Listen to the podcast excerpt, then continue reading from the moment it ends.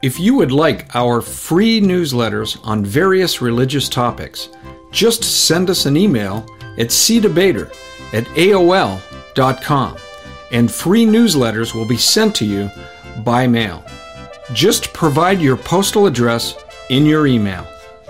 The following are samples of some of the newsletters we have available. Does God Believe in Atheists? Part 1. Seventh day Adventism True or False? The Agony of Deceit. The Origins of Muhammad's Religion. Spiritual Warfare. Are psychic mediums communicating with ghosts or demonic spirits? Testimony to the eternal Godhead, the Trinity. From Tradition to Truth, a priest's story. An evaluation of the Oneness Pentecostal movement. Mormonism, counterfeit Christianity. Turn or burn. Jehovah's Witnesses, deceived deceivers. Links to these newsletters can also be found at our website, www.biblequery.org. Once on the homepage, simply click on the menu icon at the upper left hand corner. Then click on the Newsletters button. Feel free to print them out. 1 Peter 3:15 says, "But sanctify the Lord God in your hearts, and always be ready to give a defense to everyone who asks you a reason for the hope that is in you, with meekness and fear."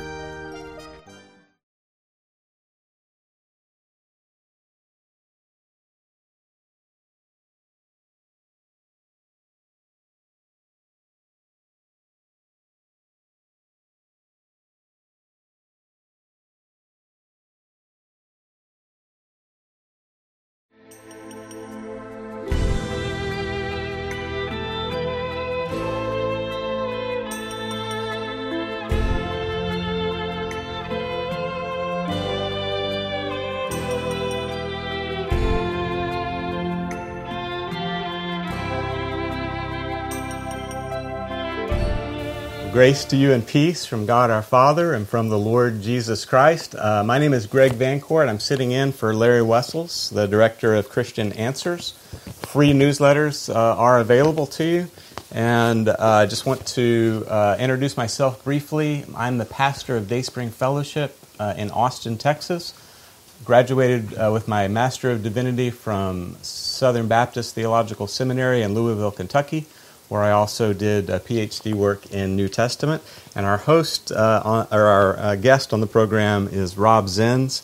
Uh, got his THM from DTS, author of Romanism, speaker, debater, and director of CWRC. What does that stand for, Rob? CWRC stands for a Christian Witness to Roman Catholicism. Wonderful. We're glad to have you with us. Our topic today is going to be on tithing. And so let me just throw out the question first what does that word mean, tithe?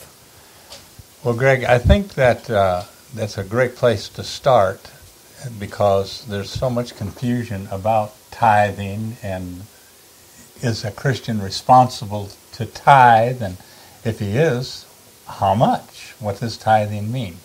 We know that from a strictly linguistic perspective, the Hebrew word for tithe is masar, mm-hmm. which means simply a tenth part. Right. And the Greek word for um, a tenth part is dekatao, or tenth. We're going to find this Greek term in Hebrews 7, verses 4 through 6. And I'd just like to read that because I think it sets the tone for understanding the, the, the biblical concept of the word tithe. In uh, Hebrews chapter 7, the author is recounting the episode in which Abraham, patriarch Abraham, gave a tenth of his plunder to Melchizedek, who appeared suddenly on the scene. Okay? And I just want to read this. Just think how great he was.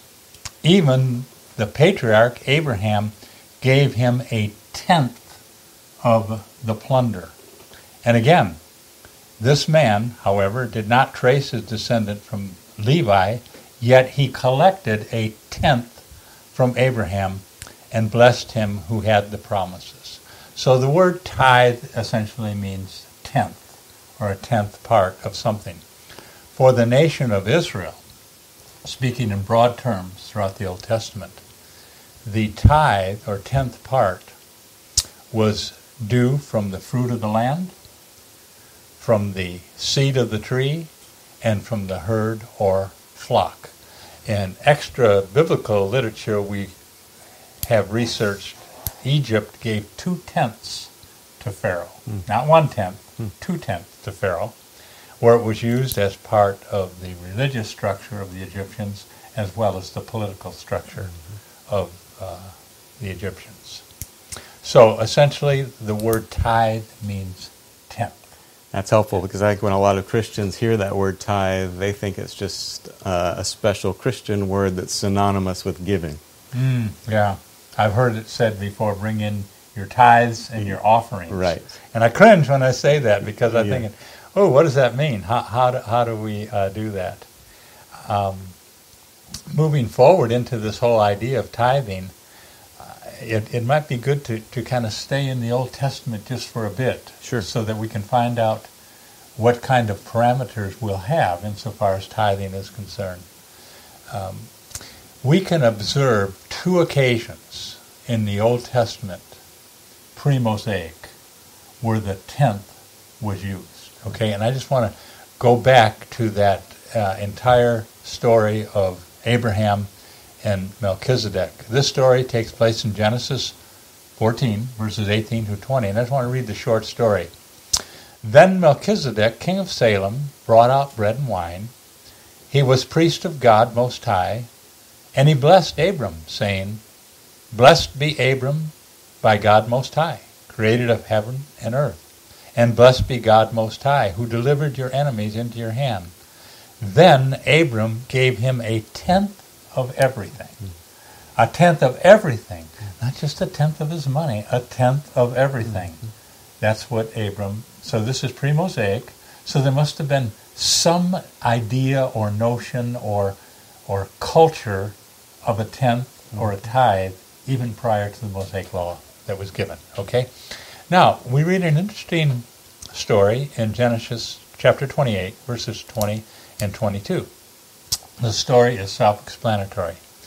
Jacob made a vow, saying, If God will be with me and will watch over me on this journey I am taking, and will give me food to eat and clothes to wear, so that I return safely to my father's house, then the Lord will be my God, and this stone that I have set up as a pillar will be God's house.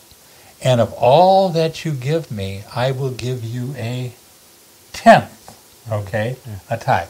So, in the case of Abram and in the case of Jacob, we have tithing going on, offering a tenth to the Lord.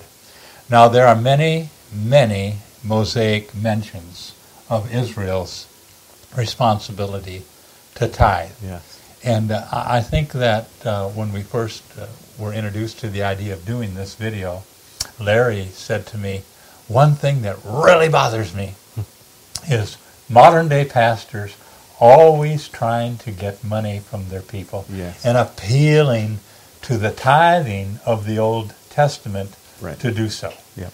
And uh, uh, Larry says, not, I, I know that tithing is part of the nation of Israel, but is that what the Christian should be placed under insofar as binding the conscience of his giving? So let's take a look at exactly what the nation of Israel was responsible for, and then maybe we'll move forward in the New Testament a little bit. Good. Unless you have any other questions that you'd like to ask before we get started. No, go ahead. Okay. We know from Old Testament passages, and I'm going to quote some of these, that the tithe was an important part of Israeli culture. We read in Leviticus 27, verses 30 through 34, the following. By the way, I'm quoting from the New International Version of the Bible. And Greg, the reason I'm doing so is because there, sometimes when you read the Old Testament, and if you read a, more wooden translation, like maybe the New American Standard or the King James Version or, or the uh, authorized version, Yeah. it comes out a little choppy. Right. And uh, for some, I had a professor in seminary who was part of the committee that translated the Hebrew of the Old Testament into the New International Version, and I liked him. I liked Dr. Bodine. I thought he was a fair guy, a square shooter. Yeah. And I think that the the uh, NIV kind of smooths things out without losing the intent of the author and the words itself. So I'll be reading from NIV here. Good. A tithe of everything from the land, whether grain from the soil or fruit from the trees, belongs to the Lord. It is holy to the Lord. If a man redeems any of his tithe, he must add a fifth of the value to it. In other words, if a man gives a tithe and wants it back, he gets it back if he pays for it, but he has to pay a fifth on top of that to get it mm-hmm. back. Kind of like interest on mm-hmm. top, okay? The entire tithe of the herd and flock, every tenth animal that passes under the shepherd's rod, will be holy to the Lord. He must not pick out the good from the bad or make any substitution. If he does make a substitution, and I'm assuming putting a bad animal in for a good animal, both the animal and its substitute become holy and cannot be redeemed. You've got to give them both if you want to try that nonsense. Yeah. These are the commands the Lord gave Moses on Mount Sinai for Israelites. So it's clear uh, that the Lord gave to the nation a system of giving back to the Lord that's bound up in this word tithe or tenth. Okay? The tithe from the nation, we learn moving forward in the, body, in the body, must be given to the tribe of Levi. And Levi, in turn, must give a tenth to the priestly class from Aaron. When the Lord set up the Levitical priesthood, he said, You're not going to be able to glean from the land and the fruit and the trees and the animals. Don't worry, I'm going to take care of you. I'll take care of you because the rest of the nation, the rest of the tribes are going to tithe. And they're going to give it to you. But I have selected from you, from your particular tribe, Levi, Aaron, the Aaronic priesthood. Well, they're going to be busy. They're going to be busy, and they're going to shepherd the sheep, kill the beasts, mm-hmm. plow the land for the crops. So I want you to give a tenth of the tithe given to you, to Aaron. So we have this code of tithe and giving developing within the nation of Israel, and God is superintending this. He not only superintends the amount and to where it goes, he superintends certain festivals and days and occasions for when they give. And I found this interesting. In Deuteronomy 14, verse 28, we read this At the end of every third year, you shall bring out all the tithe of your produce in that year, and shall deposit it in your town. And the Levite, because he has no portion or inheritance among you, and the alien, the orphan, and the widow who are in your town shall come and eat and be satisfied, in order that the Lord your God may bless you in all the work of your hand which you do. Now, this tells us a couple of things. The tithe is for more than just the nation of Israel. Mm-hmm. It's for the orphan, it's for the alien, it's for the widow. The widows. Later on, we're going to find out that the tithe is going to be used for the poor as well. Mm. But God is saying in the background through all of this, the more you give, and the more you want to give and help, the greater your blessing will be. I will take care of you. Okay? Your motive is to help. And I'm telling you that my motive is to help you as you help. Okay?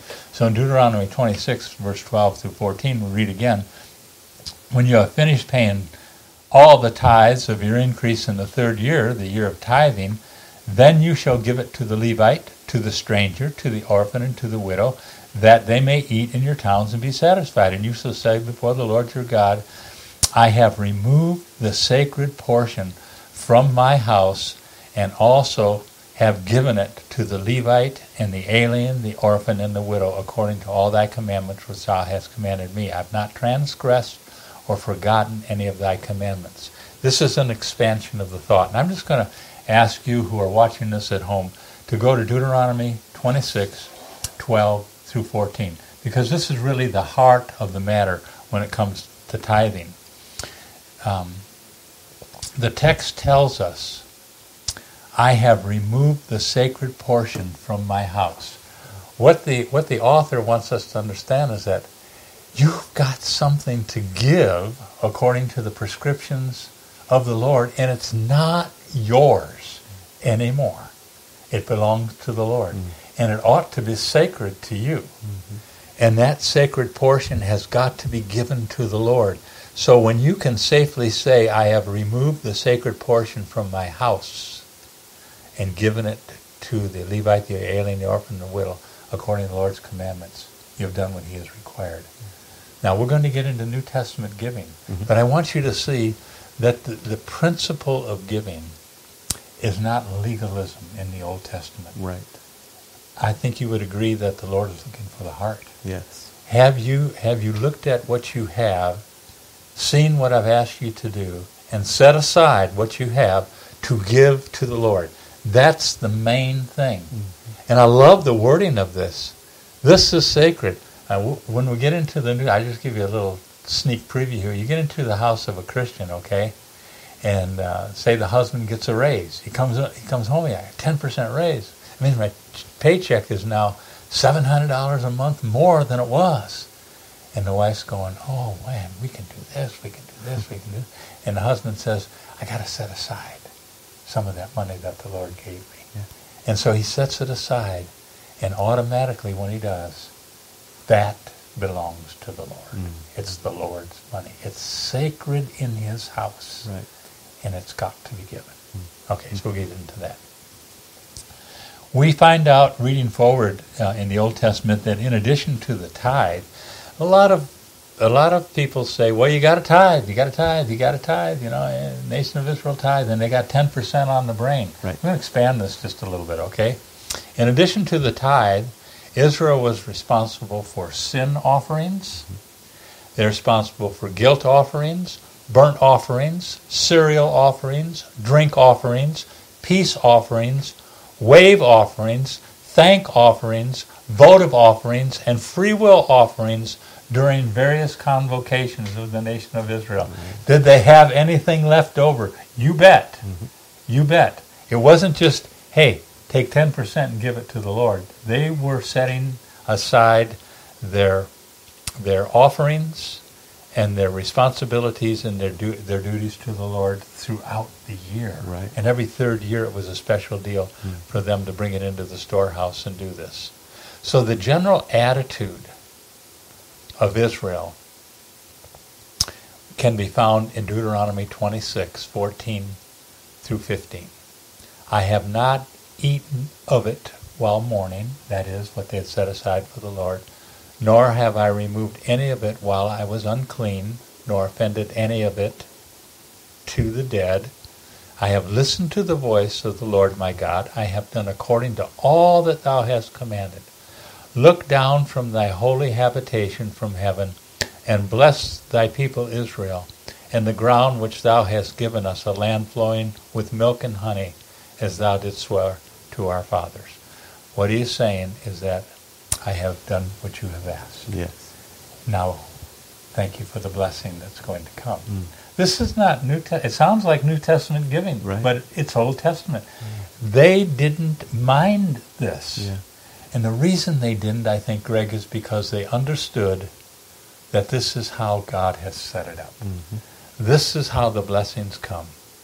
Now, what happens when Israel does not tithe? Mm. What happened when Israel does not do sin offering, guilt offering, burn offering? What happens when they ignore what God has given them? What happens when they try to bypass the mechanism of blessing in the nation? Can you imagine? Well, let's read about it. In Malachi chapter 3, verses 8 through 12, we read this Will a man rob God? Yet you rob me. But you ask, How do we rob you? In tithes and offerings. You are under a curse, the whole nation of you, because you are robbing me. Bring the whole tithe into the storehouse, that there may be food in my house. Test me in this, says the Lord. Gosh, can it be any more straightforward? The creator of heavens and earth, the creator of all that is, the great I am, the Alpha and the Omega, God Almighty, is saying, test me. Okay? Well, go ahead, do it. Test him. That's what he's saying. Test me and see if I will not throw open floodgates of heaven, pour out so much blessing that you will not have room enough for it. I will prevent pests from devouring your crops, and the vines in your fields will not cast their fruit, they'll bear their fruit. Then all the nations will call you blessed, for yours will be a delightful land. And when the faithful Israelite can say to the Lord, I have removed the sacred portion from my house, he is saying that what belongs to the Lord cannot stay in the house. So, without laboring the point to a great extent in the Old Testament, think of what giving meant to them. I wrote down a couple of things. The tithe represented thanksgiving, dependence, awareness, obedience, worship, welfare, orphan, widow, and last but not least, trust in the Lord. Test me. So it's not a, a, a rigid system of guilt manipulation by God. It is rather a detailed pattern that the Lord has established for his people, and he's going to honor his share of the pattern. And he's asked the nation of Israel to honor theirs. Sometimes it gets tough. I'm sure. And I was I was thinking of the nation of Israel. I said, when would it get really, really hard to compare it to our economy, our society? Mm-hmm. And I found this passage in Deuteronomy 15, and you tell me what you think of this. Mm-hmm. At the end of every seven years, you must cancel debts. Mm-hmm. this is how it is to be done.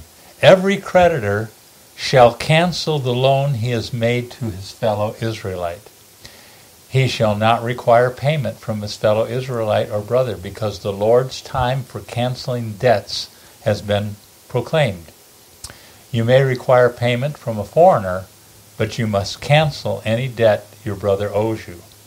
However, there should be no poor among you, for in the land the Lord your God is giving you to possess as your inheritance, he will richly bless you. If only you fully obey the Lord your God and are careful to follow all these commands I'm giving you today. For the Lord your God will bless you as he has promised, and you will lend to many nations, but will borrow from none. Mm. Wow. What we you will rule over many nations, but none will rule over you. Mm. Okay. So you've got this seventh year coming up, right? And it's the year of debt forgiveness. Yeah and people, you've been very generous, and people owe you a lot of money, mm-hmm. and you got to go to them and say it's all canceled. Mm-hmm.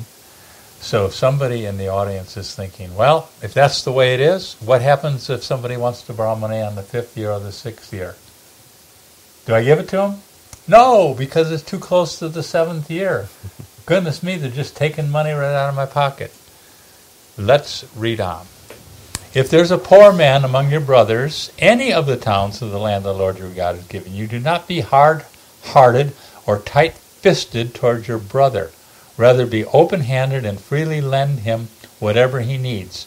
Be careful not to harbor this wicked thought. And here's the wicked thought The seventh year, the year for canceling debts, is near, so that you do not show ill will towards your needy brother and give him nothing. Mm. There's the thought. There's what would be difficult, yeah. you know. My brother needs help. Ah, if I give him this money, I got to cancel it in two years. I'll never get it back. Mm-hmm. Why don't I give it to him at the start of the next seven year cycle? Then he has to repay me mm-hmm. for six years, right? Mm-hmm. And then if there's any left, I'll forgive it to him. The Lord says, no, you don't do that. Because you're not trusting me and you're not trusting what I can do for you. Mm. So the Lord says in verse 11 of Deuteronomy chapter 15, He says, There will always be poor people in the land. Does that echo what Jesus has said in the New Testament? Yes. The poor you'll always have with you, right? Therefore, I command you to be open handed toward your brothers and toward the poor and needy mm. in your land. So we see that it's a giving nation that's bound by the Lord's prescriptions and restrictions and feast days and convocations and distributions and the nation of Israel is to be a beacon of light to the other nations. This is how we do it, and mm. this is why we are blessed. Mm. And if they stay with it, they're blessed individually, they're blessed as a nation, and the Lord warns them, do not borrow money from the nations. Yes. You know, you can lend it to them, but don't borrow it from them because they'll own you after a while. So I'm thinking of China and all the bonds they own from the United States, Sure. All the land they have procured over the years, other nations that we're indebted to. hmm And I can't. The United States of America is not a theocracy. Right. We are not Israel. Right. So, but to kind of look at this, if I were a economist and trained that way, I certainly would look at the Old Testament model and I'd say, how did the Lord work it out with His nation? Mm. This is not His nation, Mhm. but could we borrow some of these principles Sure. and keep them keep them going forward? Now then, Larry gave you, I think, a little note there. If Yes. you'd like to, this is the part right here. I think, Greg. Uh, yeah, Yeah. I have. Uh, yeah, the same thing right here. Oh, here. you have the same thing? Okay. Yeah. And So- that, that might be a good introduction as we move forward. To see the New Testament. The New Testament, yeah. So one of the things that we have here is that some churches uh, actually put up pictures in their hallways on the walls of the top givers in the congregation to put Uh-huh. on display those who are uh, giving more than the other members of the congregation. Is that uh, the type of practice that we want to do to, to encourage giving within the local church? It depends on who you are. If you're not interested in what the Bible says, you might want to have that kind of practice because to whip people into shape, to make them jealous, to hold one over the other, and to uh, turn it into a race to the top, uh, yeah, if that's what you want to do, but that has nothing to do with the scriptures, as you well know. Right, absolutely. And that kind of practice actually breeds instability.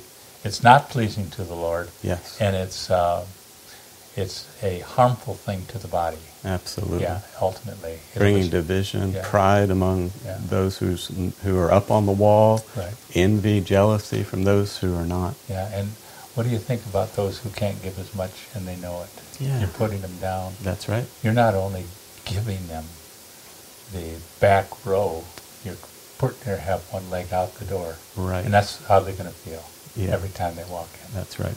And then there, you say envy. Well, the guy who's not given as much, he sees that this top guy here gives all this stuff.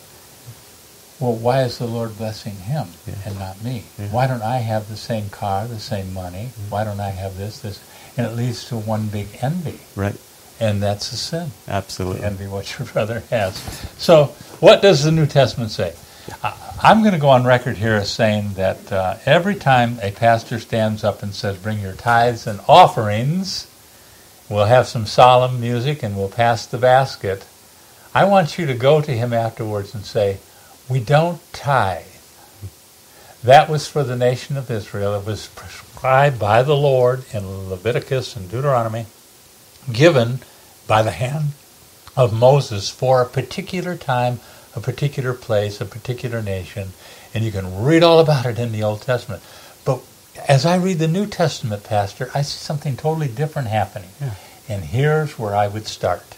Turn in your Bibles to 2 Corinthians chapter 9. Yes. Okay?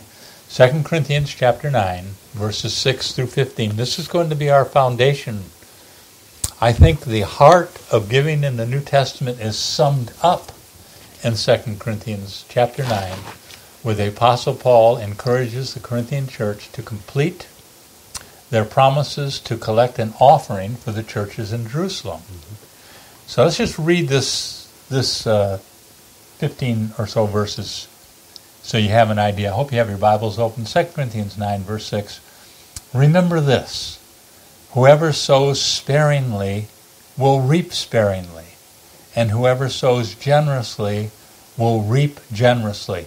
Now that's right out of what we just read in the Old Testament. If you do all that I have commanded you, I will bless you. Hmm. Test me in this. Hmm. Okay? Hmm. So Apostle Paul is reiterating the same heart for giving, as we read about in the nation of Israel. Each man should give what he has decided in his heart to give, not reluctantly or under compulsion, for God loves a cheerful giver. And God is able to make all grace abound to you, so that in all things, at all times, having all that you need, you will abound in every good work. As it is written, He has scattered abroad His gifts to the poor, His righteousness endures forever. What's missing in verse 7 and 8? Oh, there's no word of tithe here. There's no word of a tenth here. Yeah. Each man should give what he has decided in his heart to give, not reluctantly or under compulsion. Now, verse 10 Now he who supplies seed to the sower and bread for food will also supply and increase your store of seed and will enlarge the harvest of your righteousness.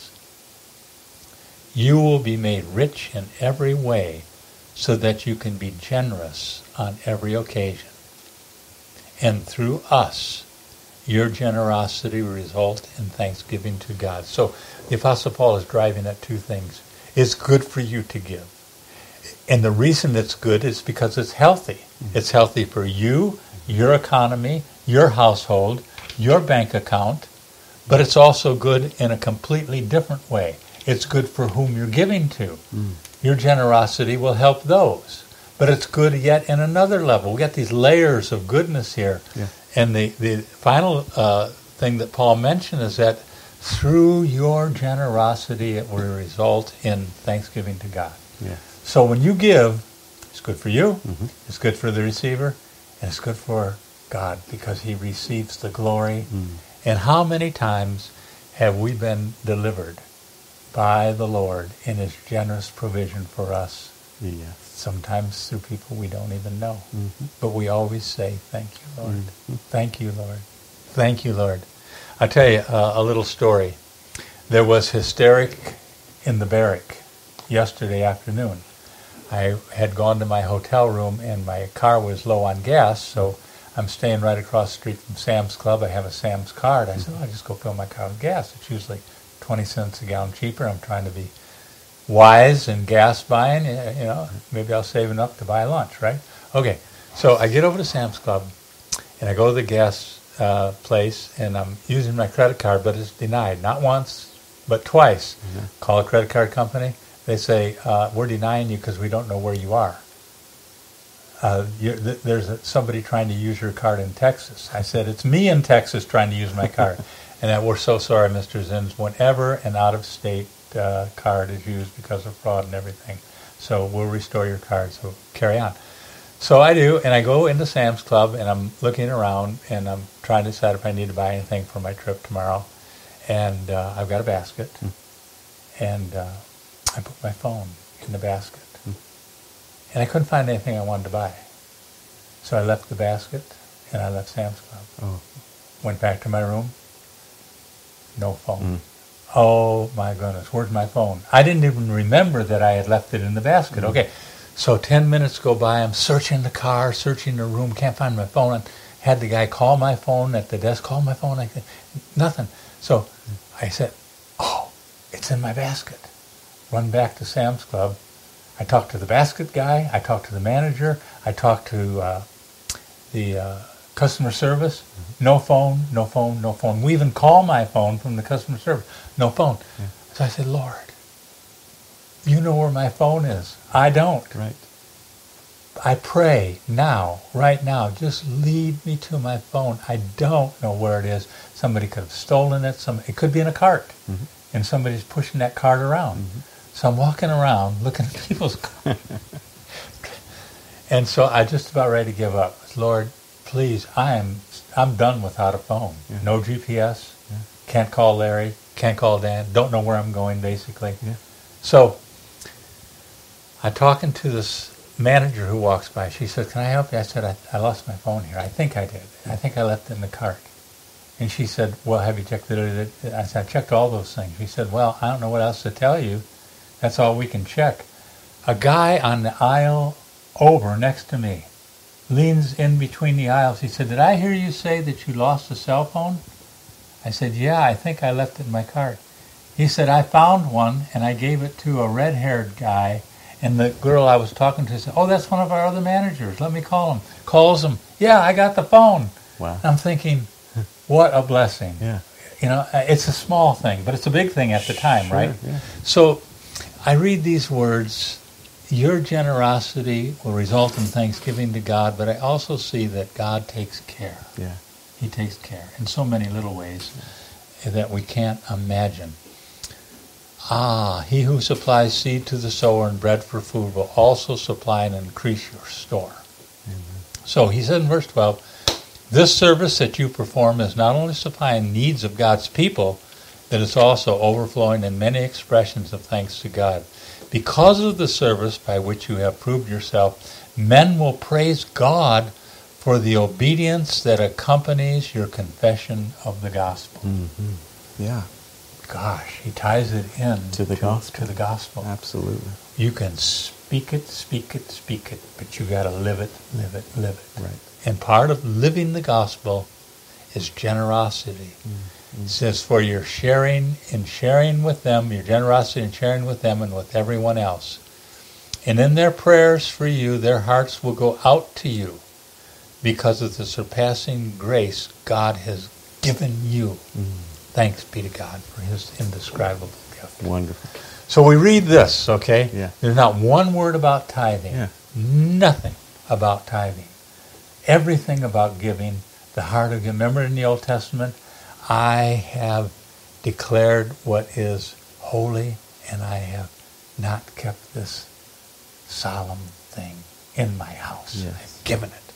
So we come to the New Testament, and we find out that from the beginning, the church is a giving church, right from the beginning. Let me read Acts 2. Before we go to Acts, Yeah. can I uh, just Sure. add one more thing to the Corinthians passage? Because uh, the way it ends there with the gospel, I think ties back to chapter 8, where Paul is, uh, is talking about the same thing. He's talking about their giving and their generosity to the church. And he says in chapter 8, verse 9, I'm reading from the ESV.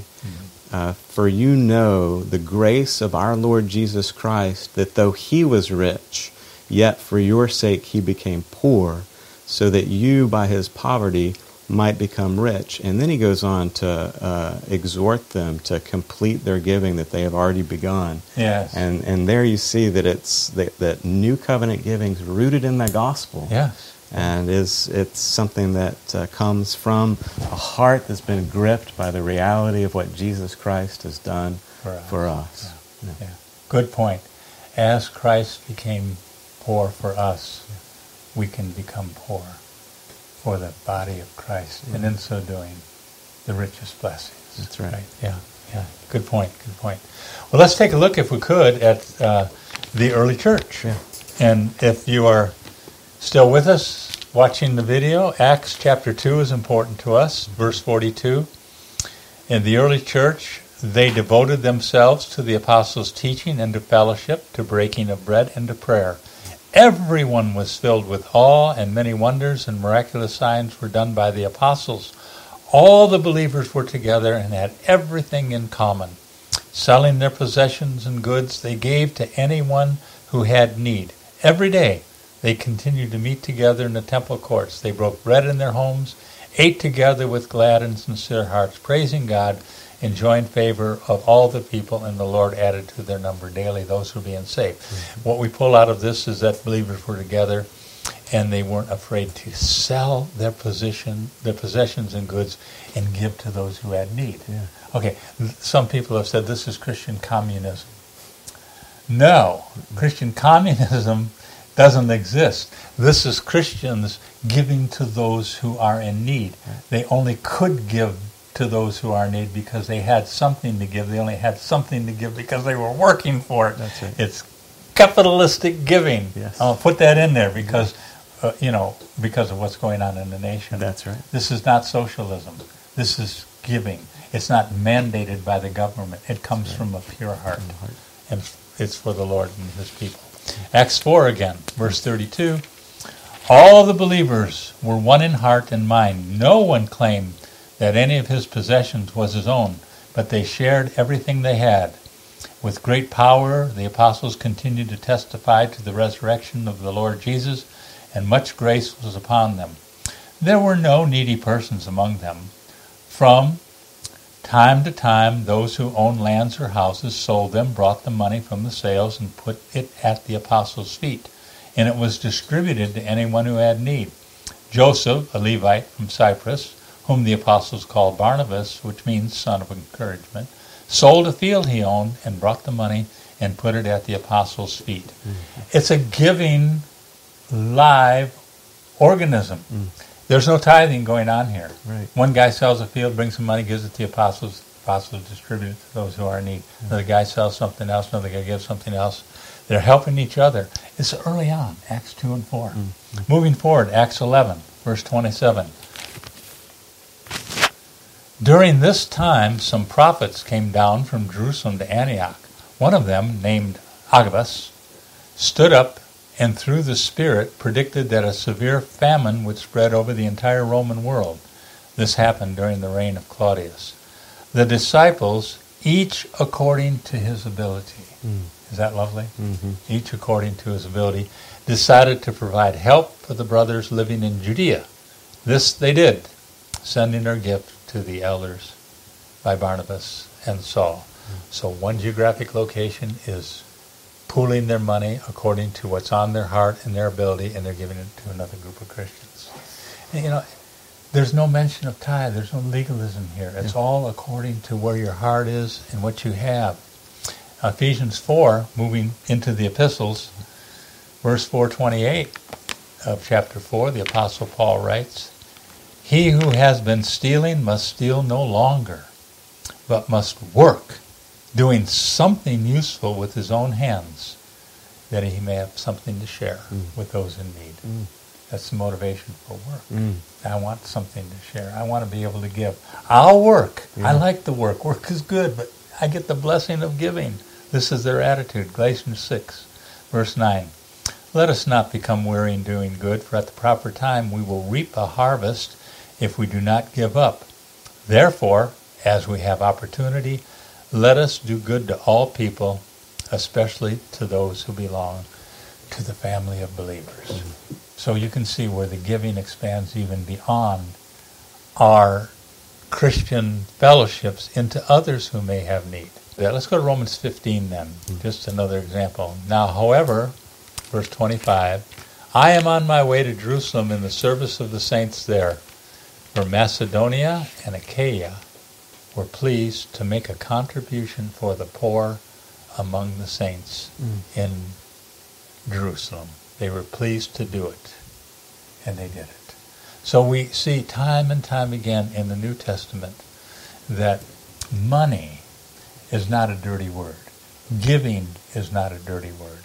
The idea of helping others is not a bad idea. It's a great idea because it pleases the Lord and brings praise and glory to Him. But the New Testament doesn't just speak of giving, it speaks of this whole idea of taking care of those.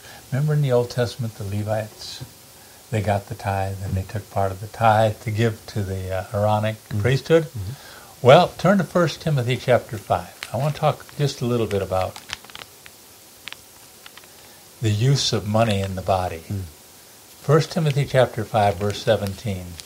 The apostle Paul writes to Timothy, and he says, Look, the elders who direct the affairs of the church well are worthy of double honor, especially those whose work is preaching and teaching.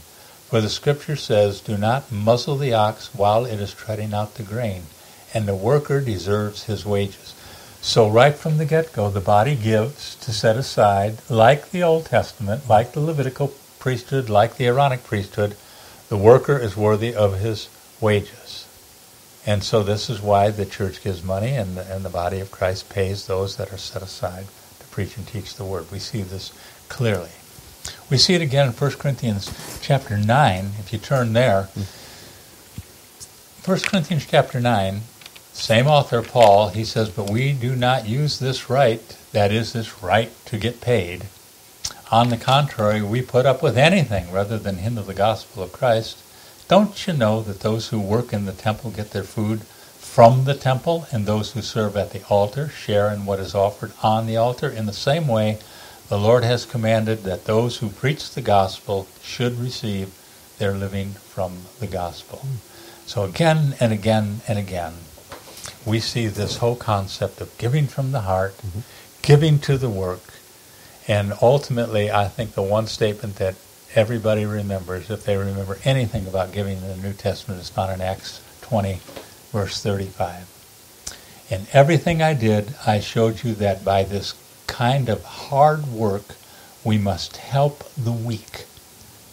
I remember the words of the Lord Jesus himself, who said, It is more blessed to give than to receive. It kind of sums it up, doesn't it?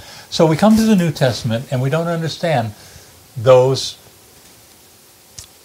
those in charge of local churches who would dare put a hierarchy of giving on the wall or who would demand that people bring in tithes when they're not really under an obligation to tithe. They're not under an obligation to have a set amount. They're under an obligation to give according to what the Lord has given them.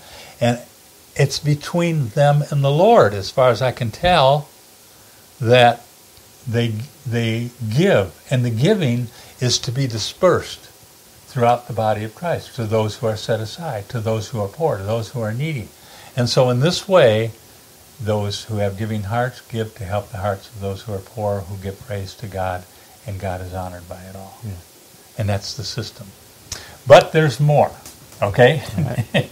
I, I want to make sure that we cement home this, this point. There are those who are going to go out and they're going to ask for money.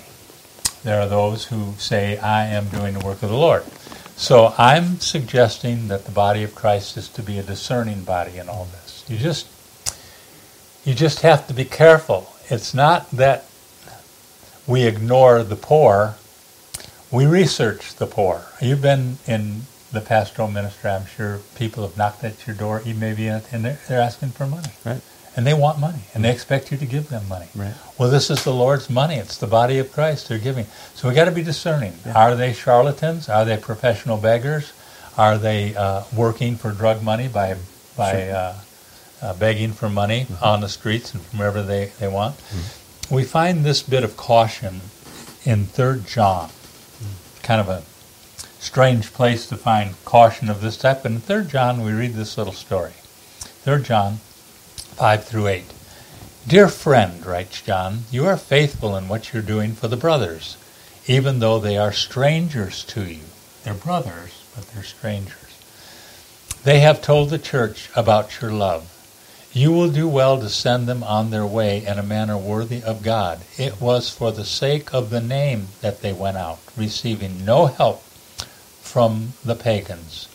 We ought therefore to show hospitality to such men so that we may work together for the truth. Mm-hmm. So if it's for the truth, mm-hmm. if it's for the gospel, if they're genuine, if they're real, and if their cause is for God and truth, we can help. Mm-hmm. But we have to be discerning. If they're charlatans, if it's a false gospel, if they're involved in religion, if they're trying to dupe, coerce, we say no. Yeah. We're discerning Christians. Good. But what does James say? This is the capstone for all of it for me. James 2, 14 through 17. This, I think, uh, has got to be on everyone's heart because it goes to the heart of the gospel. James writes in 2:14, "What use is it, my brethren, if a man says he has faith, but he has no works, can that faith save him? If a brother or sister is without clothing and in need of daily food, and one of you says to them, Go in peace, be warm, be filled, and yet you do not give them what is necessary for their body, what use is that? Even so, if it has no works, faith is dead in by itself. So James is at least willing to tie in our willingness to give to the need mm-hmm. as an example of true faith, mm-hmm. real faith. Mm-hmm. So it's a faithful thing, and it's faith when you give. And there's not a word about tithing here. It's remarkable to me that you don't need tithing to yeah. give. Yeah. And you can actually give more if you're not in those kinds of uh, prescriptions. I just have a couple of more things that I'd like to comment on as we move forward with this video.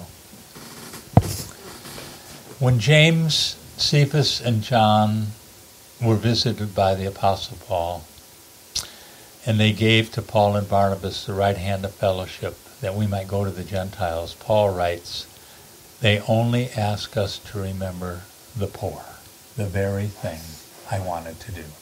That's a warning, and it's also an encouragement. We as the body of Christ must must do our best to remember the poor, the poor among us or the poor that we come across. Mm-hmm. All right? But look at our Lord in Matthew 25:31 when the Son of Man comes in glory all the nations will be gathered before him. He'll separate the sheep from the goats. He'll put the sheep on his right the goats on his left. The king will say to those on his right come you who are blessed for I was hungry you gave me something to eat I was thirsty and you gave me to drink I was a stranger you invited me in I needed clothes and you clothed me I was sick and you looked after me I was in prison and you came to visit me. I don't believe this is the social gospel. Mhm. I do not believe this is referring to starting a ministry and going out and say, this is the gospel, that we feed the poor, that we visit the prisons. I think our Lord is saying, you did these to me. Mm. And I think the reference is to the body of Christ, Mhm. representing the body of Christ. Uh, then the righteous will answer, Lord, when did we see you hungry, feed you, thirsty, give you drink? When do we see you a stranger, invite you in, need clothes and clothe you? And he says, when did we see you sick in prison? And the king replied, I tell you the truth, whatever you did to one of the least of these brothers of mine, Mm. you did for me. So when you give to the body of Christ, you're giving to the Lord Jesus Christ. He- We have to remember they are brothers in Christ and they are brothers of Christ. Mhm. These my brothers. So with all this uh, uh, data from the New Testament, it is startling to me that pastors, I guess, and teachers and church leaders can miss this. Yeah. How do you miss this? How do you start getting involved with tithing and try to match up what Israel was responsible for? I don't mm. think they know what they're getting involved in. Yeah. They never do it right. Yeah. And in reading through the tithing system of the nation of Israel, it's hard to even understand it completely, Yeah. let alone get it right. Right. For those, so for those who want to carry over the tithe to the New Testament, say you're responsible for it. How do we do this? Yeah. What is it? Yeah. Careful there. In the first place, they'll they'll tweak it until they're satisfied. Yeah. But the second thing is, it's not our responsibility. Yeah. We've moved from that to the new covenant. Mm. So, in closing, I put together what I call the church discerning. Okay, Mm. insofar as giving is concerned, Mhm. Diotrephes in Third John, no, Yeah. no, no. Zenas and Apollos in Titus three, yes. Alexander the coppersmith, probably not. Epaphroditus in Philippians, yeah. Demas, maybe no. Priscilla and Aquila, yes. Hymenaeus and Philetus in Second Timothy, no. Okay, Yeah. so that's the discerning church. Yes. Yes, no, yes, no. Not going to support that which is against Christ. That's good.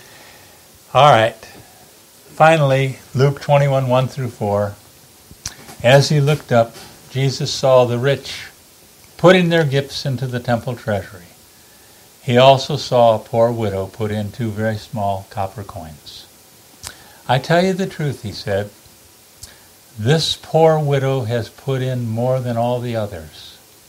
All these people gave their gifts out of their wealth, but she out of her poverty, put in all she had to live on.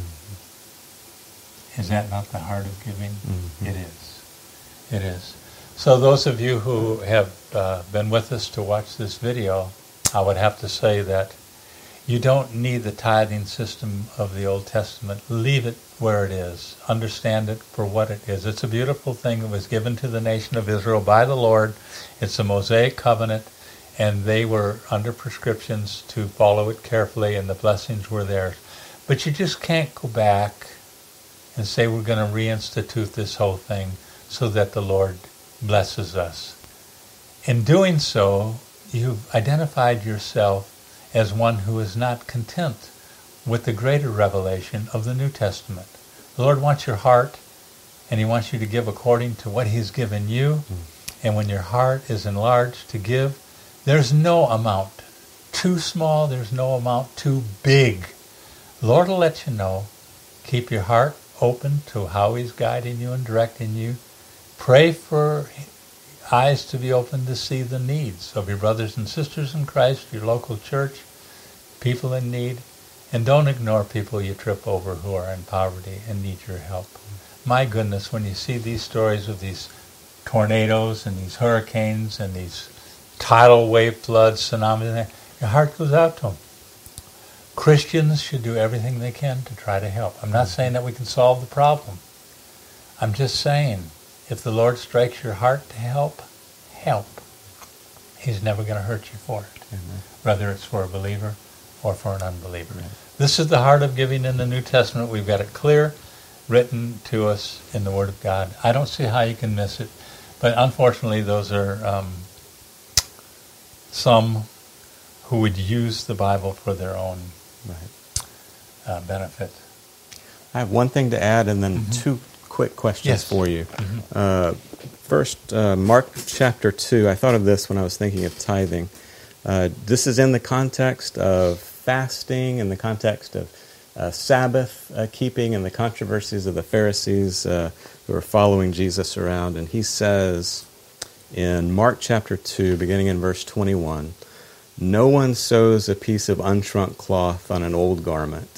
If he does, the patch tears away from it, the new from the old, and a worse tear is made. Mm-hmm. And no one puts new wine into old wineskins. If he does, the wine will burst the skins, and the wine is destroyed, and so are the skins. But new wine is for fresh wineskins. And I think we're all uh, agreed that the, the new wine and the unshrunk cloth that's the the new covenant. That's the gospel. That's the era of of uh, of Jesus Christ, and it's not just an addendum to the old covenant. Right. Uh, we don't just piece that on where we have continuity between the old covenant with the temple and all the rigmarole, including the tithe. And so I think the the you know at the heart of the error of trying to bring that.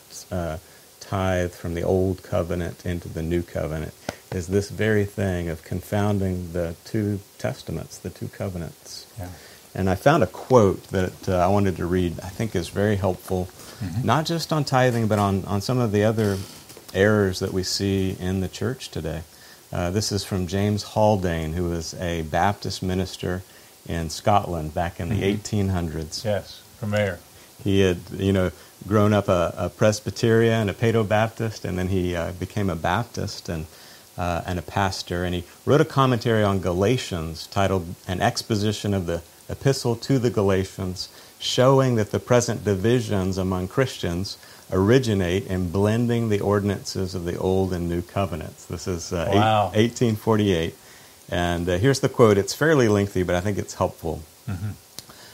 To those who consider the relation in which the Old and New Testaments stand to each other, it deserves the serious consideration of all who do so that most of the errors into which the first Christians fell sprang from the same source, confounding the old and new dispensations. He means covenants. Right. They would also do well to consider that almost all the corruptions of Christianity have proceeded from confounding the old and new dispensations. An unnatural connection was formed between church and state, which subsists to the present day in every country in Europe. Now, what is this but a recurrence to the weak and beggarly elements under the example of Israel of old? What is all the pomp and ceremony which have been introduced into religion but an imitation of the sanctuary worship? What are the splendid edifices but imitations of the Jewish temple? What are all the ecclesiastical dignities which are so highly prized, but an imitation of the institution of the Jewish priesthood? To this we must also trace the robes whereby the clergy are distinguished, together with the titles they have assumed. What is the distinction between clergy and laity, but a copy of the separation of the Levites from their brethren? On what does their claim of receiving tithes rest, but an example of Israel? Whence do they arrogate to themselves the exclusive right of dispensing ordinances and endeavor to trace their genealogy as the successors of the apostles? But because it was unlawful for any but the priests, the successors of Aaron, to offer sacrifice or burn incense. Whence do they assume the name of priests, seeing the office is exclusively held by the Son of God, as is shown at large in the Epistle to the Hebrews? What are the religious festivals but an imitation of those appointed by Moses? In short, it will be found that the whole system of anti Christian worship is founded on the Jewish law, which was fulfilled and abrogated by Christ. Let the instructions delivered by the apostles in the epistle to the Galatians, etc., be understood and acted upon, and it will destroy the very foundation of anti Christian worship. Amen. And we can never go back. That's We're not called to go back. That's right. We are in the new covenant. And as new covenant Christians, we receive our marching orders from the New Testament. Amen. Yeah. Good. Uh, two quick questions, Okay. just for our audience out there. For first, for the person in our audience who is in a church where uh, they have been taught uh, tithe, tithe, tithe, and they are maybe they have one of these pastors who uh, requires of every member to give them their tax returns every year, which happens in some churches to validate that they've given an exact 10% of their income, and they're burdened uh, by this. And uh, I, I know that they've been helped by the information that we've provided, but what uh, specifically would you say to, to those people who are under the heavy weight of that burden? Well, I would ask them to go and meet privately with their pastor teacher, and I would seek remedy from the Word of God, citing the passages that we have cited, looking uh, for the direction as New Covenant Christians. And if they found no relief, I'd ask them to leave. Yes. I'd say leave. I'd say you have to get out because he's he is bludgeoning the body of Christ with old covenant methodologies and guilt tripping people into giving, and that's precisely the opposite Right. of what the New Testament calls for. Have you ever written a check and given it to somebody because you wanted to help them out of guilt and felt good about it? No. Never. Yeah, Never. that's right. Never.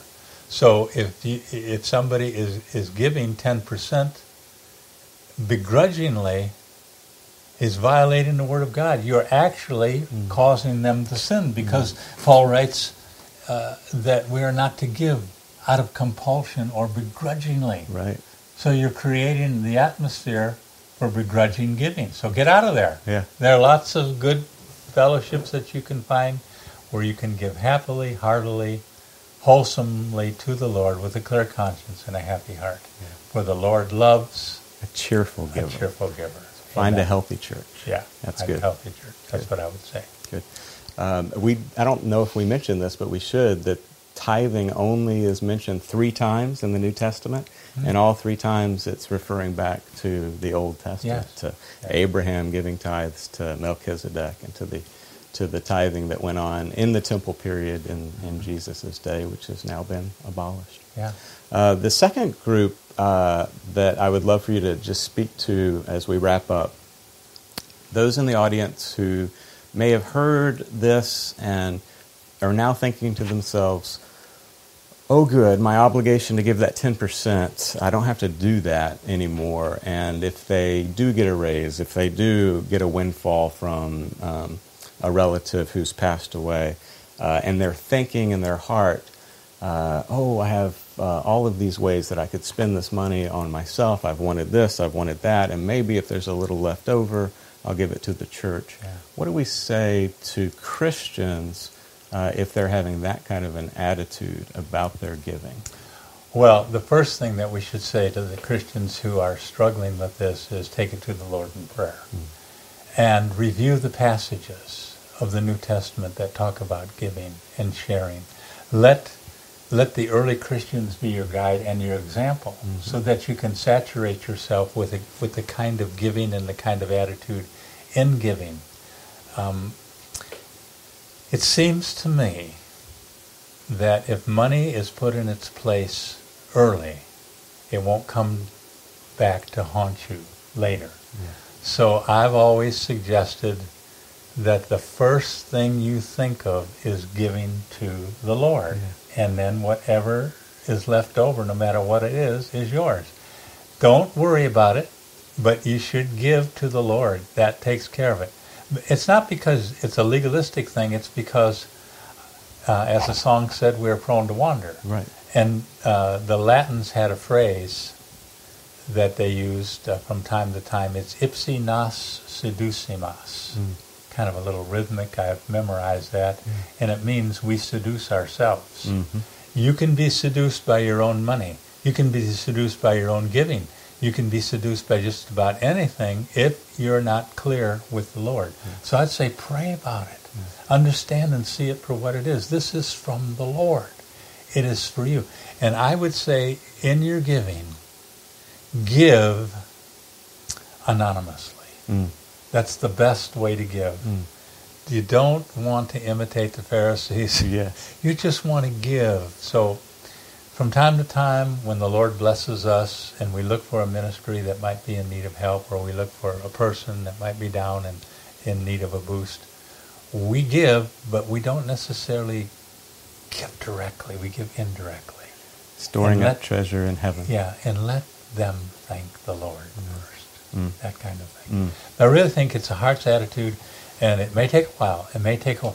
It's sometimes it takes a while for people to trust that the Lord has, has got this. Yes, the Lord's got this. Right. I mean, the Lord has got this. He, this is what He has designed for us to do.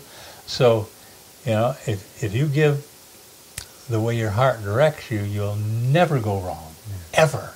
Lord's got this. Amen. And so that's what I tell them. You can't tell them, shame on you, because you you want their heart. You yeah, don't want their guilt. That's right. You just want them to nudge them into the, the uh, you know, uh, 2 Corinthians chapter 8, I think uh, those early verses they gave above and beyond, mm-hmm. and they begged for the privilege of supporting this ministry. That's right. That has always killed me. Yeah. I mean, when I, when I, as a young Christian, when I read that, I went, what? Yeah. They begged for the for the joy and the privilege of supporting this ministry. That's right. They had it right, didn't they? Yes. We thank you all for being here. We're out of time for uh, this video, but please join us uh, again. We look forward to seeing you then. And I would like to uh, thank uh, Rob for joining us in this discussion of tithing and giving uh, from a cheerful heart as a Christian under the new covenant. I'd like to end with this. Jesus says, I am the way and the truth and the life. No one comes to the Father except through me. This is Larry Wessels, Director of Christian Answers, and I want to thank uh, Rob Zins and Pastor Greg Van Court for their excellent exposition on the topic of biblical tithing according to the New Testament.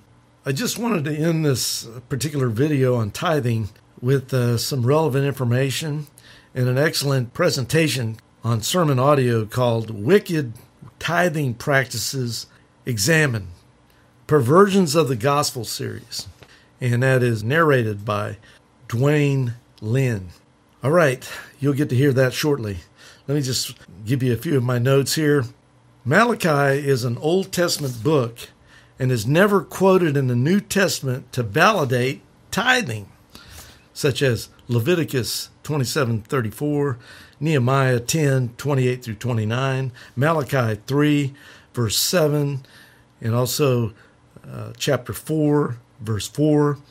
Yet modern day pro tithing money preachers shove this Old Testament book down the throats of their hearers on a regular basis to soak people for their money. Of course, this is where you'll get to hear that sermon uh, that I, we will play shortly after I read a few more lines here from my notes.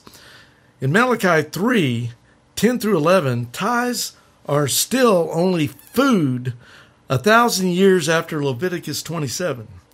The blessings and cursings of tithing are identical to and inseparable from those of the entire Mosaic law.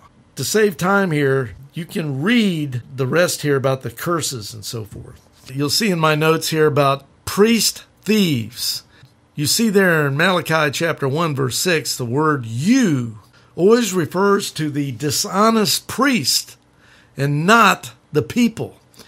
And you have other information there. So basically, you have a lot of thieves that are involved in religious uh, rituals, ceremonies, and churches. A lot of crooks all over the place. This is another warning about tithing. And when you got preachers that shove Old Testament tithing down your throat, you've got preachers that like to grab your money. As we see here from a few more notes I have further down the page.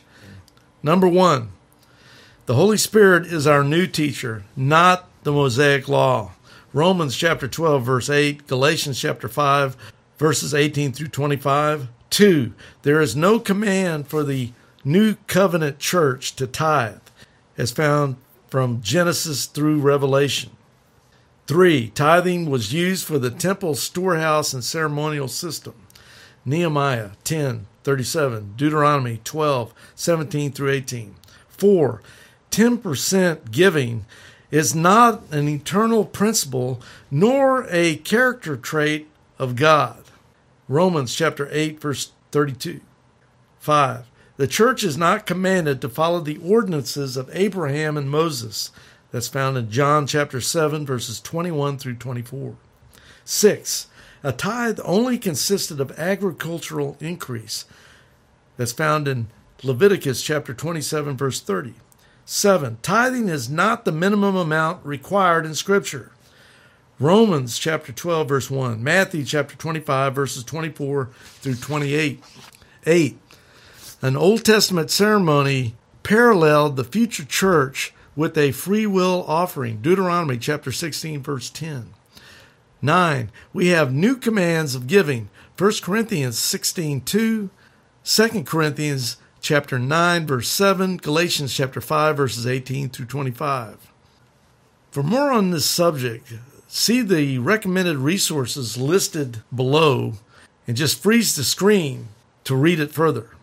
According to the latest statistics, 44% of Christians now believe they are not required to follow Old Testament tithing laws, but rather free will offerings as outlined in the New Testament. And your source for that is given in the reference there. So that's kind of good news, actually, that almost, not quite, half the Christians out there understand the New Testament way of giving to the things of the Lord.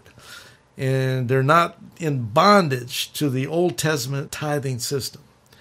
Okay, with that, I want to thank y'all for joining us for this video.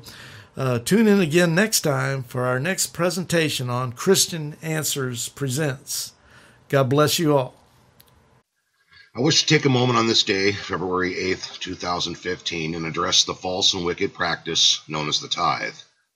The first source that most teachers will use uh, comes from Genesis chapter 14, verse 20. preacher will begin the money sermon by telling you that Abraham tithed before the law. Here's the verse used to try and bait the proverbial tithing hook. Genesis 14, verse 20. And blessed be the Most High, which hath delivered thine enemies into thy hand, and he gave him tithes of all. The money preachers use this verse out of context all the time. I will quote some other passages that precede verse 20. Genesis 13, verses 1 and 2. And Abram went out of Egypt, he and his wife, and all that he had, and Lot with him, into the south. And Abram was very rich in cattle, silver, and gold. We see here in verses 1 and 2 that Abraham was already rich. He didn't need to be tithed to by his people that uh, were with him. Um, God had already blessed him without institution of the tithe. Genesis 13, verses 14 through 18. And the Lord said unto Abram, after that Lot was separated from him, Lift up now thine eyes, and look from the place where thou art northward, and southward, and eastward, and westward. For all the land which thou seest, to thee will I give it, and to thy seed forever. And I will make thy seed as the dust of the earth, so that if a man can number the dust of the earth, then shall thy seed also be numbered. Arise, walk through the land in the length of it, and in the breadth of it, for I will give it unto thee. Then Abram removed his tent, and came and dwelt in the plain of Mamre, which is in Hebron, and there built an altar unto the Lord. Notice here in chapter 13 that there is no mention or command from the Lord to Abram about doling out 10% of everything that he owned. There's no mention of cutting a weekly tithe check to put into the storehouse. We also see that where this meeting took place isn't exactly where Abraham dwelled. Matter of fact, here is where the meeting between Ab- uh, Abram and Melchizedek took place in Genesis 14, starting in verse 17. And the king of Sodom went out to meet him after his return from the slaughter of Chedorlaomer and of the kings that were with him at the valley of Shaveh, which is the king's dale. And Melchizedek, king of Salem, brought forth bread and wine, and he was the priest of the Most High God. And he blessed him and said, Blessed be Abram of the Most High God, possessor of heaven and earth. And blessed be the Most High God, which hath delivered thine enemies into thy hand. And he gave him tithes of all. That ends in verse 20. If we go back to chapter 14, verse 13, we see where Abram dwells. And there came one that had escaped and told Abram the Hebrew, for he dwelt in the plain of Mamre the Amorite, brother of Eshcol, brother of Aner, and these were confederate with Abram. Abram was not at home when he met with Melchizedek. Therefore, it is deceit to allude that tithes that Abram gave to Melchizedek was from his own property and finances. It did not happen on a weekly basis. Now we see what transpires after Abram gives 10% to Melchizedek. Genesis 14, verse 21. And the king of Sodom said unto Abram, Give me the persons, and take the goods to thyself. And Abram said to the king of Sodom, I have lifted up my hand unto the Lord, the Most High God, the possessor of heaven and earth, that I will not take from a thread even to a shoe latchet, and that I will not take anything that is yours, lest you should say that I have made Abraham rich, except or save only that which the young men have eaten, and the portion of the men which went with me, Aner, Eshcol, Mamre, let them take their portion. Again, there's no mention or command given to Abram to a tithe 10% every week, nor is there mention that Abram ever gave 10% again to anyone. I'll give attention to the storehouse later in the sermon. The second source of the false teaching on tithing comes from Genesis 28, in the moments just after Jacob's ladder took place. And the text reads as follows Genesis chapter 28, verses 10 through 12. And Jacob went out from Beersheba and went toward Haran. And he lighted upon a certain place and tarried there all night, because the sun was set. And he took of the stones of that place and put them for his pillows, and lay down in that place to sleep. And he dreamed, and behold, a ladder set up on the earth, and the top of it reached to heaven, and behold, the angels of God ascending and descending on it. We see here that Jacob is in the midst of his dream. Now, we see the next part as it occurs in Scripture, verses 13 through 15. And behold, the Lord stood above it, and said, I am the Lord God of Abraham thy father, and the God of Isaac. The land whereon thou liest, to thee will I give it, and to thy seed. And thy seed shall be as the dust of the earth, and thou shalt spread abroad to the west, and to the east, and to the north, and to the south and in thee and in thy seed shall all the families of the earth be blessed. And behold, I am with thee, and will keep thee in all places wherever you go, and will bring you again into this land, for I will not leave you until I have done that which I have spoken to you of. Now we come to the part where the money preacher gives his or her, God forbid, second source of tithing. Here is the scripture Genesis 28, verses 16 through 22, and I read And Jacob woke up out of his sleep and said, Surely the Lord is in this place, and I knew it not. And he was afraid and said, How dreadful is this place! This is none other but the house of God, and that this is the gate of heaven. And Jacob rose up early in the morning and took the stone that he had put for his pillows and set it up for a pillar, and poured oil upon the top of it. And he called the name of that place Bethel. But the name of that city was called Luz at the first. And Jacob vowed a vow, saying, Now pay attention to this, because this is where the false preacher goes for his source. If God will be with me and will keep me in this way that I go, and will give me bread to eat, and raiment or clothing to put on, so that I may come again to my father's house in peace, then shall the Lord be my God. And the stone which I have set for a pillar shall be God's house. And of all that thou shalt give me, I will surely give a tenth unto thee. We see here in verses 13 through 15 that the Lord has already proclaimed that he is with Jacob. Nothing was done preceding this statement from the Lord. There was no commandment to tithe. But as we get to the underlined portion of the text in verse 20, we see that Jacob makes a vow based on conditions. If God will be with me, etc. God has already promised Jacob's portion. It was Jacob who said that he would give a tenth if the Lord did all that he said. Hardly what I would call a command to tithe, but the money preachers do use it. And clearly, one can see in the context that there is no command to tithe on a weekly basis, or to tithe 10% of all you own or purchase in the future. Examples given property, boats, cars, etc.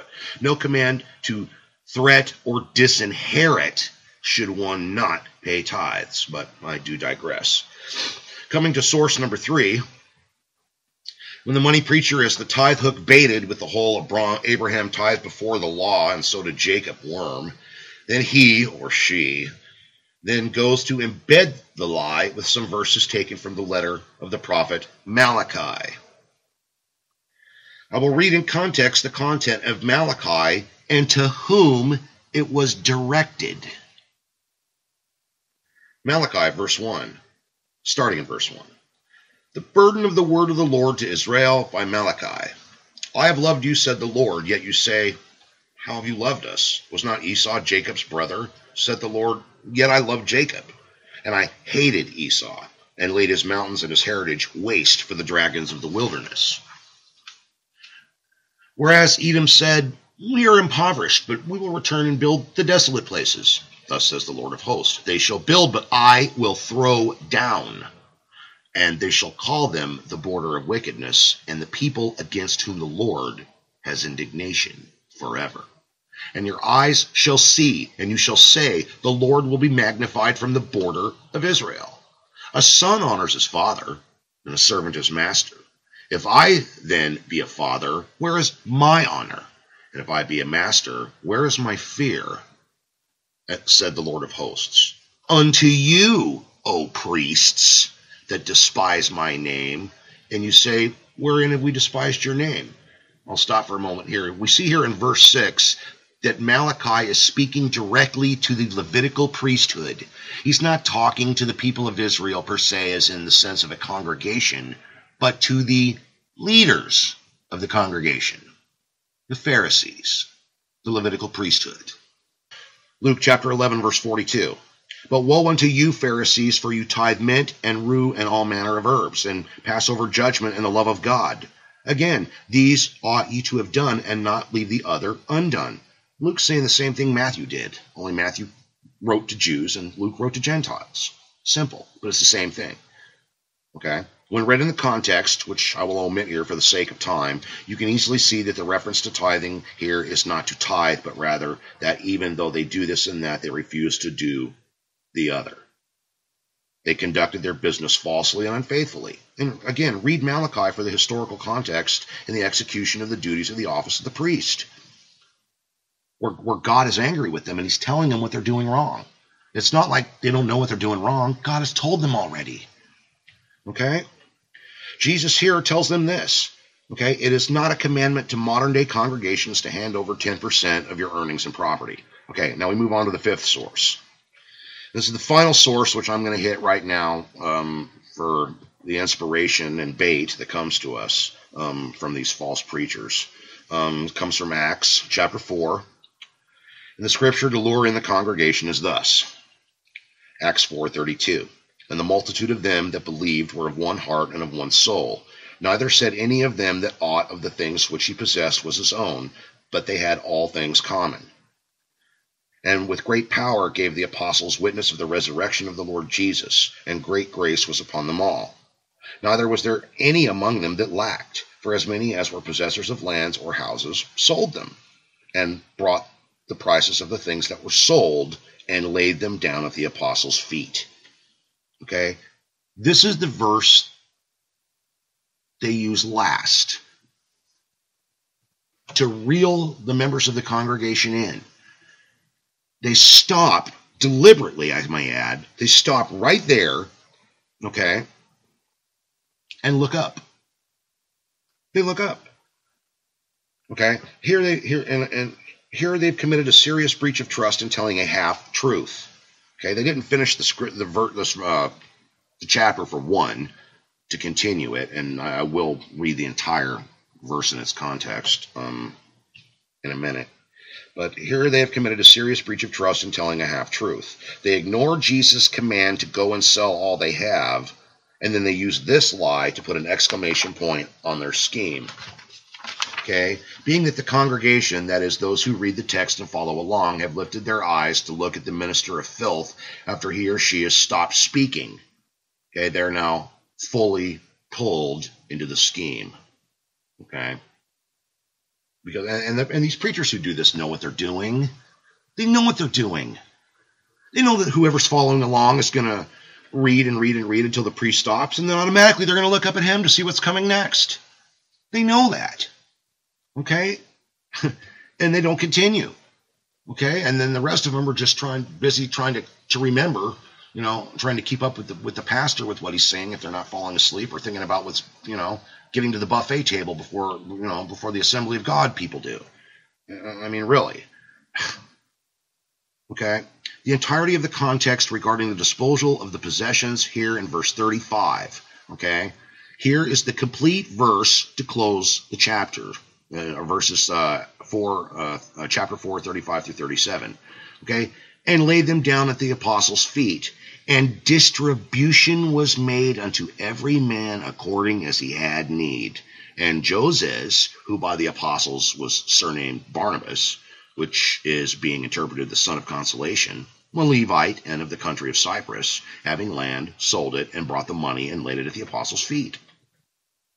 Okay? And, and there's more to it that they use. They continue on in Acts chapter 5 and tell on the story of uh, Ananias and Sapphira, how they lied to the Holy Ghost, and Peter killed them for their lie because they only gave so much of what they had. And the preachers like to use that to scare the living daylights out of their congregations. And you better make sure you pay your 10%, otherwise, this is going to happen to you. You know, I mean, it just goes on and on and on. Okay, anyway, I digress. Um, if the congregation had read the text in context, they would see that they have been duped into forking over 10% of their earnings and property falsely. Every now and then, the pastor, and I already mentioned his name once, uh, in this case, I'm drawing my experiences from the non denominational Faith Bible Chapel in Arvada, Colorado, pastored by George Morrison, who is also the sister church, church to Cornerstone in Texas, uh, John Hagee, and and we'll say that only people who tithe can get financial help from the church. I actually got that listening to Joe Morecraft preach. He told a sermon about uh, how he had a fellow over in his basement for Thanksgiving, and you know he was you know he cheated on his wife and all of that, and he was going to be excommunicated from the church, and you know Morecraft is going on talking about you know well you know he doesn't pay his tithes, and and then he goes on to say you know, look, it, you're not going to get any help from this church if you don't pay your tithes. Okay. And this is a Presbyterian. This is a guy that's a theonomist. Um, I don't know how I don't know really much about theonomy, but I'm sure that a lot of you listeners out there know who this guy is. I mean, he said it. Okay, he said it, and I'm sure most of you know a pastor or have been in a church who have heard a pastor say that. You're not going to get any help from this church unless you pay your tithes shoot, uh, you even got people that say you can't even join this church unless you pay your tithes. Okay, but again, well, let me continue on here so I can get this finished up. Um, I'm here to tell you that the scripture does not advocate or condone the practice of tithing to receive help, whether it be financially or physically. And there are other instances that are used and attributed to the Apostle Paul in the tithing scheme, uh, 2 Corinthians 9 to name one of them. Um, when in truth, this is what the apostle has to say about money and reaping the rewards of ministry and ministering to the flock. 1 Corinthians 9, verse 1 Am I not an apostle? Am I not free? Have I not seen Jesus Christ our Lord? Are you not my work in the Lord? If I am not an apostle unto others, yet doubtless I am to you, for the seal of my apostleship are you in the Lord. My answer to them that do examine me is this. Okay, he's, he's sitting there right out. He's sitting there letting the people know, examine me, charge me against the scriptures, make sure I'm doing what I'm supposed to be doing. Don't sit there like idiots and just look at this guy and worse girl um, and just accept what they're saying as gospel. Paul is telling us right here that he's being examined. Examined. They are judging him according to the scriptures to make sure he's doing the he's preaching the gospel. And you people should be doing the same thing. Okay? I'm going to continue on here. Have we not power to eat and drink? Have we not power to lead about a sister, a wife, as well as other apostles, and as the brethren of the Lord, and Cephas? And Cephas is another name for Peter. Or I only and Barnabas? Have we not power to forbear working? Who goeth a warfare any time at his own charges? Who plants a vineyard and eats not of the fruit thereof? Or who feeds a flock and eats not of the milk of the flock? Okay. Say I these things as a man, or saith not the law the same also? For it is written in the law of Moses, You shall not muzzle the mouth of the ox that treads out the corn. Does God take care for oxen? Okay, and, and continuing uh, 1 Corinthians chapter 9, verse 10. Or saith he it altogether for our sakes? For our sakes, no doubt, this is written, that he that plows should plow in hope, and that he that threshes in hope should be partaker of his hope. If we have sown unto you spiritual things, is it a great thing if we reap your carnal things? If others be partakers of this power over you, are we not rather? Nevertheless, we have not used this power, but suffer all things for fear that we should hinder the gospel of Christ. I'm going to read that again. Okay. And I want you to listen to me. Listen to me. I'm telling you. You need to look at these people in the churches that you attend and you need to challenge them on this. Okay, even though the apostle Paul here is saying that yes, you should the, the priest, you know, the preacher should be able to partake of his flock. Yes, he should be able to, especially if he's preaching the truth. You should want to support ministry. Not because you have to, but you should want to. And yes, he is entitled to it. But you don't give you don't support a guy who's not preaching the gospel. And this is where you have to use your common sense. Not just your common sense, but your biblical intuition. If this guy's not preaching the gospel, why are you giving him money? Okay, but again, let me continue here. I'm going to read again 1 Corinthians chapter 9, verse 12. And I want you to listen, okay? If others be partaker of this power over you, are we not rather? Nevertheless, we have not used this power, but allow all things. Okay? Suffer all things. Lest, or for fear that, we should hinder the gospel of Christ. Do you not know that they which minister about holy things live in the things of the temple, and they which wait at the altar are partakers with the altar? Even so has the Lord ordained that they which preach the gospel should live in the gospel. But I have used none of these things. Again, he says this I have used none of these things, neither have I written these things, that it should be so done unto me. For it would be better for me to die than that any man should make my glorying void. For though I preach the gospel, I have nothing to glory of, for necessity is laid upon me. Yes, woe is unto me if I do not preach the gospel. Okay, he's not doing it for money. He's not doing it for any other reason than for the fear of his soul. okay? 1 Corinthians 9, verse 17. For if I do this willingly, I have a reward. But if it is against my will, a dispensation of the gospel is committed unto me. You have that word dispensation. It's another sermon, but anyway. 1 Corinthians 9:18. What is my reward then? Verily, or truly, that when I preach the gospel, I may make the gospel of Christ without charge, that I abuse not my power in the gospel. I'm going to read that again. Okay? 1 Corinthians chapter 9, verse 18, in the context that Paul sets it in. Okay? That's all the verses that I've read before this. Okay, I'm not you were not to cut and paste this. You just read it. Okay, I'm reading it now singly for you, but this is the sum of everything that I just read to you. What is my reward then? Truly that when I preach the gospel, I may make the gospel of Christ without charge. For free. He's going to make it for free, that he abuses not his power in the gospel. He says people that charge abuse in saying what he says right there. And anybody who says otherwise is, is a moron. Okay, and believe me, I'm not politically correct. If you're a moron, I'm going to tell you you're a moron. Okay, and Paul right here is saying simply that he preaches the gospel for free so that he doesn't abuse his power in it. It's almost as if he knew somebody was going to do that. Oh, wait a minute, somebody was doing that. Yeah, the Pharisees were doing it. Okay, verse 19 For though I be free from all men, yet have I made myself servant unto all that I might gain the more. Okay, and then he goes on from verse 20 to verse 27, the rest of what he's talking to the people in Corinth. Now, to finish up here, Paul states in verses 1 through 19 how he perceives the whole money thing. In verse 14 through 19, he claims that taking the rewards of ministry can be abused and make the preaching of, preaching of the gospel message null and void. Now we'll read this again. Listen carefully. 1 Corinthians 9, 14 through 19. I'm not, not going to read it again. You can reread it yourselves, but you know, it's important to read this. Okay, Paul knew the danger of living off the preaching of the gospel. He knew that it could corrupt him. He chose not to live off the preaching of the gospel. Simple.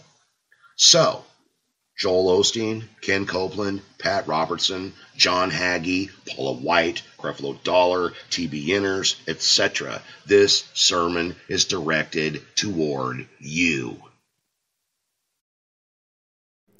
If you like our YouTube channel, please subscribe by clicking on the subscribe button and then by also clicking the bell above to get an automatic update whenever we produce another YouTube video for our See Answers TV channel. Please share our videos with your friends and relatives. May God bless you. Only one life will soon be passed. Only what is done for Christ will last. See related videos by tapping or clicking screens.